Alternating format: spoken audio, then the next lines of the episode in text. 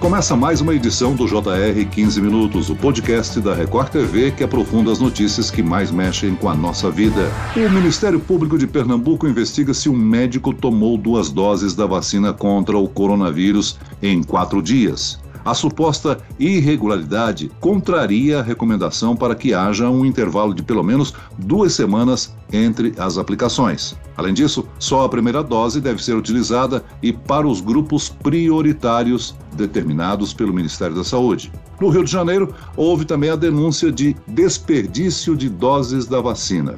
Com essas notícias, muitas dúvidas ficam em aberto. Vamos fazer um balanço dessas três primeiras semanas de vacinação no Brasil. Para isso, eu converso agora com a vice-presidente da Sociedade Brasileira de Imunizações, Isabela Balalé. Bem-vinda, doutora. Olá, Celso. Muito bom estar aqui. Acho que muitas dúvidas precisam realmente serem sanadas, né? Sem dúvida. E quem nos acompanha nessa entrevista é o repórter que segue de perto a campanha nacional de imunização, Fábio Menegatti. Olá, Fábio. É um prazer estar aqui novamente no podcast. Agora, que história estranha, né? Supostamente esse médico toma aí as doses da mesma vacina nos dias 22 e 26 de janeiro, em cidades diferentes.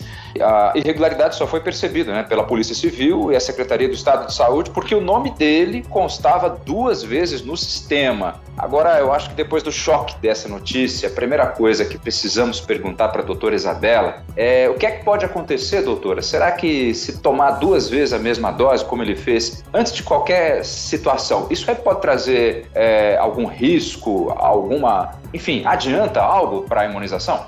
Não, não traz nenhum risco, né? Quer dizer, ele não vai ter mais evento adverso, ou também não vai atrapalhar a eficácia da vacina, mas assim, totalmente não necessário. E uma coisa que me chama atenção em relação a isso é que é muito importante, né, que o registro seja na hora, né? Que não haja um atraso no registro, porque na hora de vacinar é importante que o profissional busque esse registro, busque o nome dessa pessoa na lista para que isso não aconteça, né? Agora, doutora, quer dizer então que se não tem risco também é, não contribui em nada? Não, não contribui em nada.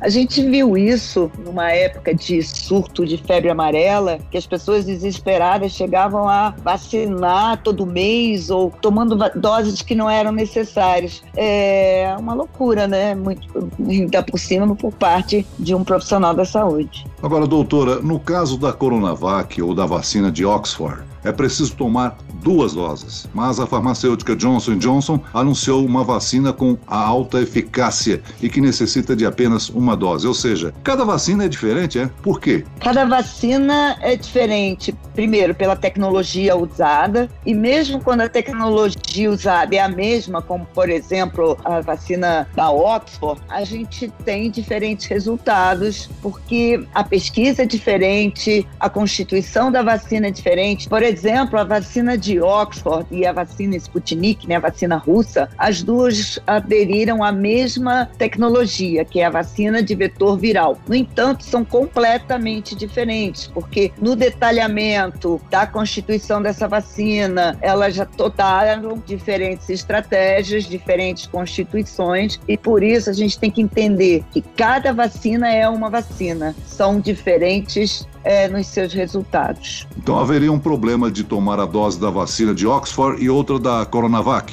A gente não sabe se há problema ou não. A gente não tem nenhum dado ainda que diga que se eu fizer uma a vacina de um fabricante e com a primeira dose e a segunda dose com outro, não há nenhum dado nem de segurança nem de eficácia. Então isso não deve ser feito. Doutora Isabela, autoridades no Brasil e no mundo discutem se não seria melhor, num primeiro momento, aplicar apenas uma dose da vacina e deixar um intervalo maior do que o recomendado para acelerar a imunização coletiva. Isso é viável? Esse é outro ponto que gera muita confusão. Como eu já falei, quer dizer, cada vacina é uma vacina, cada uma delas vai responder, né, vai atuar de uma maneira diferente. Quando a gente fala da vacina de Oxford, né, a vacina em parceria aí com o Biomanguinhos, a gente sabe que um intervalo maior é favorável. E a gente sabe que com uma dose, essa proteção já é bastante alta. Então, em relação à vacina Oxford, sim, vale a pena pena a gente aumentar ao máximo, né, desde que respeitado o mínimo, o intervalo. Já em relação à vacina Coronavac, a gente não tem dados de que com uma dose essa vacina proteja o suficiente. Então, atrasar a segunda dose pode significar um prejuízo, quer dizer, pode significar uma pessoa adoecendo antes de ter a chance de receber a segunda dose. Doutora, vamos falar um pouquinho da vacina russa, a Sputnik V, que está para ser aprovada aqui no Brasil, né, pela Anvisa, antes mesmo da divulgação da terceira fase de testes e algo que não foi possível nas duas primeiras, tanto na Coronavac, também na Oxford. Agora, é perigoso, doutora, aprovar a vacina antes da conclusão dessa última fase?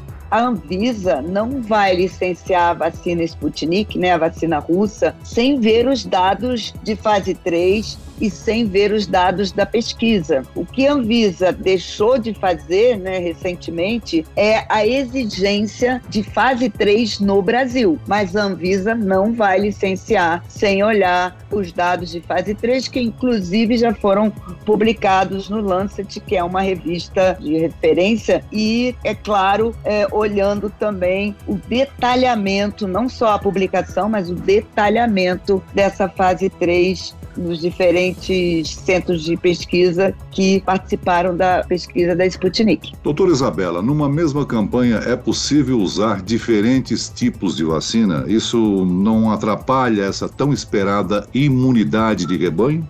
Celso, a utilização de diferentes vacinas hoje, ela não é uma opção. A gente obrigatoriamente precisa usar mais de uma vacina. Nenhum fabricante é capaz de produzir o suficiente para o planeta e nem para toda a população brasileira. É um desafio grande, mas isso não vai de maneira nenhuma impactar no resultado de cobertura vacinal, né, de proteção coletiva e de proteção individual. Claro, em relação relação à proteção individual, cada um dando sequência com a vacina que iniciou. Ô, doutor, eu queria pegar carona nesse raciocínio do Celso para perguntar o seguinte para a senhora, né? Esses diversos tipos de vacina. Nós podemos dizer de alguma forma que tem vacina melhor, tem vacina pior ou elas têm características diferentes? Como é que a senhora vê esse processo até agora? A frase agora é: a melhor vacina é aquela que está disponível hoje para você. Claro que existem diferenças, mas essas diferenças não vão impactar é, na proteção se a gente tiver cobertura vacinal. Se você está sozinho no mundo e tomou a vacina e encontra o vírus, eu, eu posso ter diferenças de eficácia individual, mas todas mostram que se a gente conseguir vacinar pelo menos a totalidade dos nossos grupo-alvo, vamos ter a redução substancial de mortes, hospitalizações, quadros graves. E, claro, também de número de casos da Covid. E se conseguirmos vacinar pelo menos 60% da população geral, a gente consegue consegue talvez aí chegar no que a gente tanto espera, que é uma proteção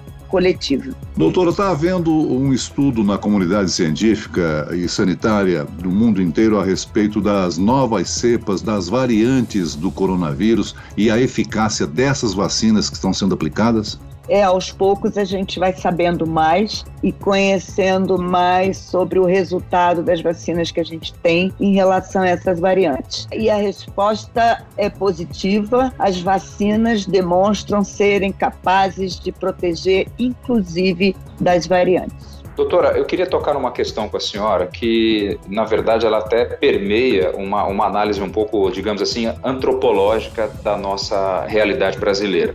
Que entre os grupos da primeira fase de vacinação estão os indígenas e os quilombolas, que geralmente moram em comunidades mais isoladas. É, ou seja, em tese, eles poderiam ter menos chances de se contaminar ou não? Eles acabam sendo mais sensíveis e por isso se enquadram nessa etapa prioritária. Então, Fábio, na realidade, eles sofreram muito com a Covid-19. Muitos óbitos, muitos casos entre as aldeias indígenas no Brasil. Eles são considerados população vulnerável, que são aquelas pessoas que, além de poderem adoecer, têm maior dificuldade, menor acesso, saúde, e é por isso que eles estão no grupo de prioridades do Ministério da Saúde. Uma outra irregularidade que a gente tem registrado eu falei no início desse podcast é a respeito das denúncias no Rio de Janeiro que estaria havendo descarte de doses da vacina. Cada ampola teria, sei lá, 10 doses, por exemplo, da Oxford, e de repente não haveria paciente suficiente depois que a dose ou o frasco foi aberto. Eu queria que a senhora falasse qual é a validade de prazo para a utilização dessas vacinas. Cada vacina tem um prazo diferente? Então, a vacina do Butantan, né, a vacina Coronavac,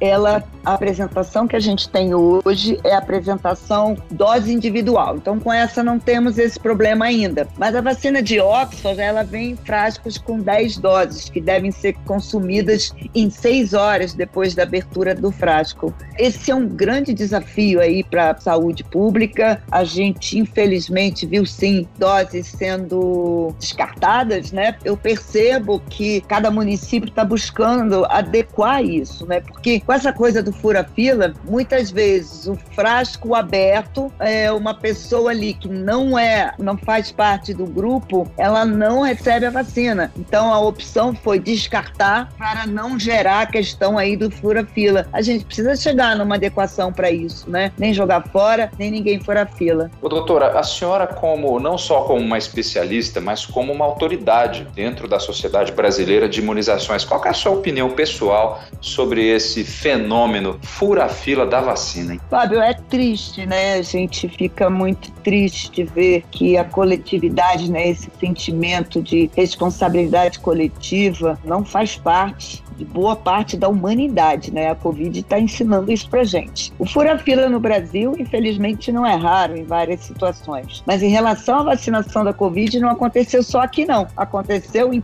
todo o mundo. A gente vê com tristeza e faz o apelo de que a gente precisa diminuir óbitos, precisa diminuir hospitalizações, é precisa proteger esses grupos que estão mais vulneráveis, mais expostos ou que têm uma gravidade maior quando contraem o vírus da Covid-19. Doutora Isabela, alguns países decidiram não aplicar a vacina de Oxford em idosos. O que, é que motivou essa decisão? Então, isso tem sido muito ruim para gente, né? Está gerando muita dúvida em relação a isso, não só por parte da população e até mesmo para os médicos. Está difícil de acompanhar. É diferente a gente né? SBIM, que está o tempo todo é, antenado, né? Estudando a questão das vacinas vacinas, a Oxford, a AstraZeneca, é, Biomanguinhos, né, Fiocruz, já mostraram que a imunogenicidade, quer dizer, a capacidade da vacina gerar anticorpos numa pessoa